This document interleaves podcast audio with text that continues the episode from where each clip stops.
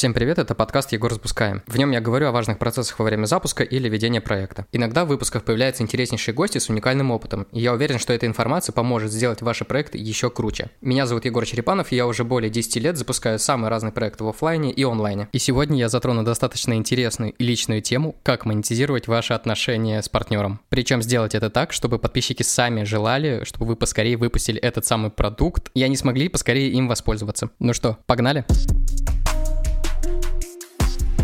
Конечно, я начну с предыстории, чтобы у вас были все вводные. В конце 2019 года я познакомился с одной девушкой-блогером, и в начале 2020 года у нас, по сути, закрутились отношения, но она меня не показывала в блоге. Ее подписчики долгое время гадали, что это за мужик у нее в сторис, кто это, что это за персонаж. Задавали ей этот вопрос, она героически молчала, не отвечала. И когда мы поняли, что у нас все серьезно, я предложил ей, ну, раз уж все так идет, давай ты меня покажешь, потому что я все-таки часть твоей жизни, мне не совсем хочется скрываться. Как раз на горизонте было 14 февраля, и мы решили, что 14 февраля — это идеальный день, чтобы я стал частью ее жизни, и она меня познакомила со своей семьей-блогом. И тут я задумался, это ведь будет шикарный инфоповод, люди этого ждут, соответственно, можно не просто показать, вот, смотрите, человек, но еще и отлично провести время с интересным контентом, сделать э, кучу активностей, поразвлекать людей. И в этот же момент мне приходит еще и одна идея, так ведь на этом еще можно заработать, если придумать, как это правильно монетизировать. И тут же мне приходит в голову сделать игру в стиле клуба романтики, потому что у нас есть прекрасная история, которую можно упаковать, и есть у меня навыки, которые я могу реализовать для создания вот такой вот мини-игры внутри соцсети с помощью бота. Мы обсудили эту идею, все нюансы, как это можно запустить, как это можно организовать, что нужно сделать. И когда поняли, что да, это очень классная идея, мы ее можем попробовать сделать, мы начали делать. Что было сделано в первую очередь? Ну, конечно же, анализ активов, того, что у нас было, что мы могли использовать в этом самом проекте. Во-первых, конечно же, у нас был ее блок. Во-вторых, у нас был скрытый персонаж, которого все хотели открыть и узнать, кто это. В-третьих, нам очень сильно помог календарь, потому что вот-вот уже должен был состояться День всех влюбленных, а это ведь прекрасный инфоповод, чтобы реализовать нашу идею с раскрытием персонажа-мужика.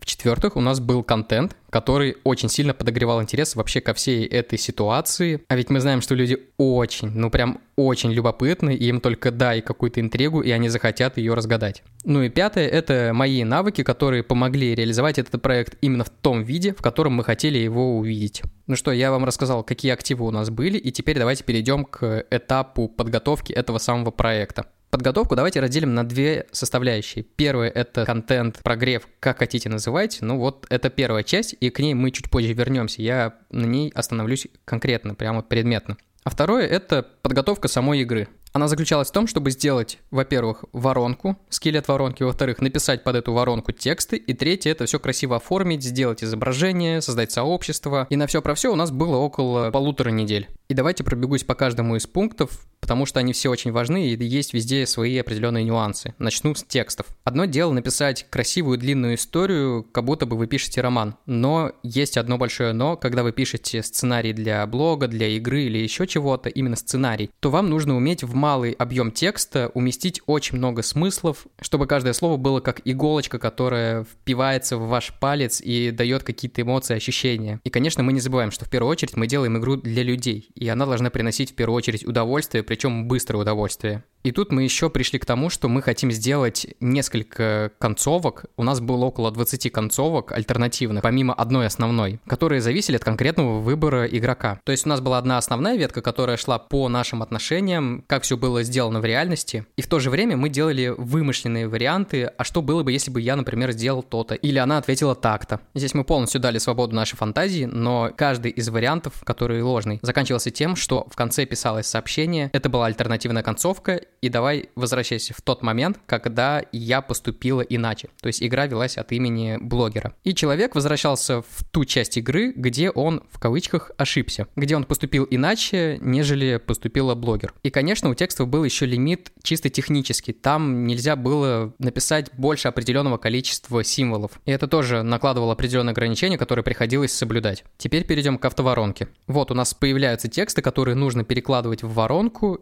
которая будет нашей игрой игрой. Пару слов о самой воронке. Я использовал ВКонтакте как основную площадку, использовал приложение Sendler для создания этой самой воронки. В воронке мы использовали принцип одно-два сообщения, затем выбор действия. И каждое действие вело в конкретную ветку развития событий. И если вы выбирали те действия, которые выбирала блогер в той или иной ситуации, то вы шли вместе с ней. И если вы выбирали что-то другое, то вас перекидывало в альтернативную ветку, которая жила своей жизнью. И, конечно же, оформление, упаковка — это то, где у нас была игра. Мы создали группу ВКонтакте, оформили ее прям минимально, сделали изображение нас в виде мультяшек, потому что все-таки это игра и хотела сделать такую отсылочку. Мы загрузили это изображение с нами в баннер, сделали изображение для бота и для поста, в котором мы просто сказали «нажимай кнопку «Играть», которая вела на нашего созданного бота. И теперь я расскажу о контенте, который был до, во время и после 14 февраля. Контент до строился на, во-первых, интриге, что это за персонаж, кто это, а во-вторых, он строился на том, что мы уже начинали показывать процессы изготовления этой самой игры, не показывая меня. Соответственно, мы здесь и подогревали интерес к персонажу, который до сих пор скрыт, и во-вторых, мы подогревали интерес к этой самой игре, что мы готовим, мы прям показывали изнутри все процессы, что мы используем, что мы пишем, какие-то отрывки им давали, посмотреть, почитать заранее, так скажем, подглядеть. А ведь люди очень любят подглядеть. И, кстати, пользуйтесь этим. И в этот контент был вшит максимально не специально, потому что в тот момент еще не было бума вот этих всех прогревов, продюсирования. Был вшит сценарий именно продаж, то есть мы продавали еще не продавая. И уже ближе к 14 февраля все были на ушах, все ждали эту и игру, и персонажа. И было решено, что в день показа мы еще будем собирать задания, чтобы выполнять в ближайшие две недели эти самые задания для повышения охватов, для развлечения людей и, в принципе, для знакомства с, со мной, с э, блогером с какой-то новой стороны. То есть мы подготовились максимально со всех сторон к этому самому запуску. И вот, наступает этот самый день, и мы переходим к контенту, который был во время продаж. Конечно, мы всю историю рассказали сразу в сторис. Мы не делали так, что вот только те, кто купит игру, увидят, как это у нас все происходило, какие решения были сделаны, узнают вообще нашу историю. Нет, такого не было. У нас был максимально хороший подход в плане того, что все должны были узнать эту историю, кто захочет. И даже те, кто не купит игру, соответственно, будут знать эту историю. А те, кто купят, они получат игру, в которой будет возможность выбора действия, выбора какой-то ветки, именно вот развития ситуации, так или иначе. Параллельно они узнают какие-то некоторые детали, которые мы не рассказали в сторис. Как говорится, и волки сыты, и овцы целы. И вот, история рассказана, персонаж открыт, время запускать продажи. Но так как это было начало 2020 года, и я только-только входил вообще в эту индустрию блогинга и не понимал, что где как тут происходит, я не знал, как делать сайты, как оплачивать э, автоматически и так далее и тому подобное. И мы продавали по старинке, то есть люди писали в директ, мы им высылали реквизиты, по которым они оплачивали, и мы им присылали в ответ на чек ссылку на сообщество, в которое они вступали. Это ужасно, костыльно, и никогда так не делайте, всегда делайте как минимум какой-нибудь мини-лендинг, который будет автоматически обрабатывать все оплаты и собирать базу данных. К сожалению, мы такого не сделали, и это была наша большая ошибка, которая явно сказалась на конверсии. Но о результатах мы поговорим в конце, а сейчас давайте продолжим. Продажи шли у нас буквально 2-3 дня, и все эти 2-3 дня у нас в основном были, во-первых, репосты и отзывы людей, которые уже зашли в эту игру и уже играют и делятся своими впечатлениями. Также мы показывали скриншоты, сколько людей в чате, сколько людей уже играет, сколько людей выбирает те или иные варианты ответов. То есть мы показали процесс людей, которые уже внутри. Конечно же, мы закрывали возможные возражения, например, там скучная линия, мы говорили, что тут очень много концовок, вы еще попробуйте доберитесь до конца. Мы показывали, опять же, ответ ответы людей, что вот я уже там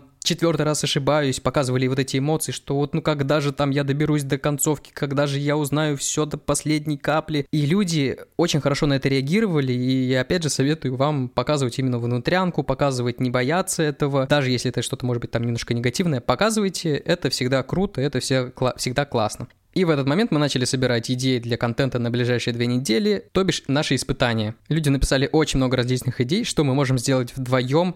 Где-то это было интересно, где-то это было необычно, где-то это было очень даже, знаете, так вот стрёмненько. Например, нужно было целый день проходить в наручниках. Ну как бы это все прикольно, но вот пойдите вы в туалет в наручниках. Причем это все сразу же на камеру и выкладывать ваше личное пространство в этот момент скажет просто «до свидания». И людям было очень интересно за всем этим наблюдать, потому что они были непосредственными участниками всего этого действия. Это было очень похоже на ощущение ток-шоу, когда люди ощущали, что они не просто статичные зрители всего этого действия, которое уже, может быть, прописанное, еще они непосредственно влияли своими идеями на то, что здесь происходит. И вот мы переходим к цифрам. Мы обсудили уже и предысторию, и то, как все это зарождалось, и то, как мы это реализовывали, какие шаги делали. Теперь самое время посчитать, что вообще у нас получилось.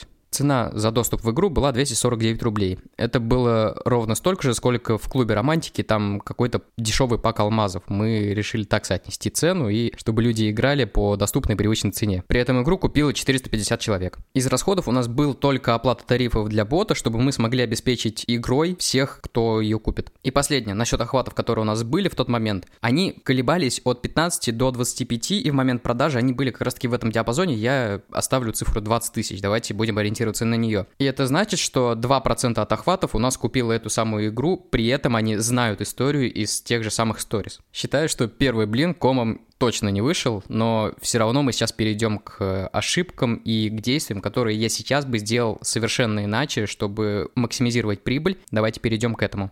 Ну что, перечисляем действия, которые я бы сделал сейчас точно иначе. Во-первых, мне до сих пор непонятно, почему мы продавали буквально пару-тройку дней. Сейчас я бы оставил окно продаж где-то на недельку, чтобы вот мы постоянно делали контент, мы бы продавали этим самым и контентом, и отзывами людей. Я понимаю то, что там у нас работал триггер ограниченного времени. Сейчас я понимаю то, что нужно было дать чуть больше времени, может быть неделю, для того, чтобы спокойно продавать нашу игру, этот проект, показывать людям его со всех самых разных сторон, и делать все это играючи через тот контент с испытаниями, которые люди нам предоставляли.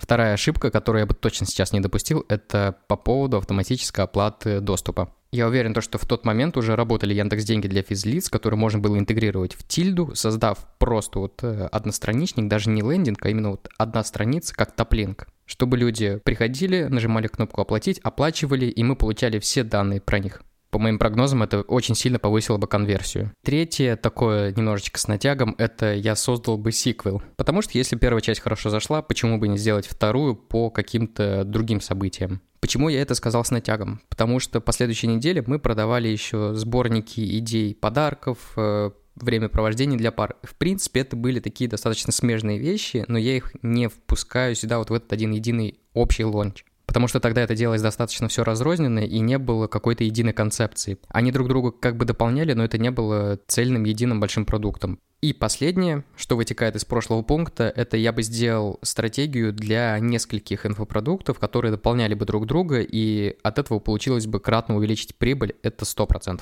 Это я вам рассказал свой опыт э, монетизации, скажем так, отношений в виде игры, и вы можете использовать его в своих проектах, адаптируя. Например, пустить это в автоворонку. Или у вас есть какая-то история, рассказ, вы хотите сделать из этого что-то интересное, вот вам прекрасный пример, как можно это реализовать. Сделать это можно на совершенно разных площадках. ВКонтакте, в Телеграме, в Инстаграме, везде, где можно внедрить автоворонку. И это может быть не только какая-то такая развлекательная игра в виде отношений, но это может быть и что-то профессиональное. Вы можете так знакомить людей со своим продуктом, вы можете внедрять людей в процессы вашей какой-нибудь организации или вашего проекта, то есть показать как-то изнутри. Вариантов использования этого инструмента масса. Так что дерзайте, используйте этот прием, подписывайтесь на мои соцсети. В Телеграме это Егор, нижнее подчеркивание, запускаем, а в соцсети, которую нельзя называть, черепанов.блог. Если вам понравился этот и другие выпуски, ставьте звездочки в iTunes, сердечки в Яндекс подкастах, оценивайте его на других площадках. Отмечайте меня в сторис в моментах, которые вам очень сильно понравились. Услышимся!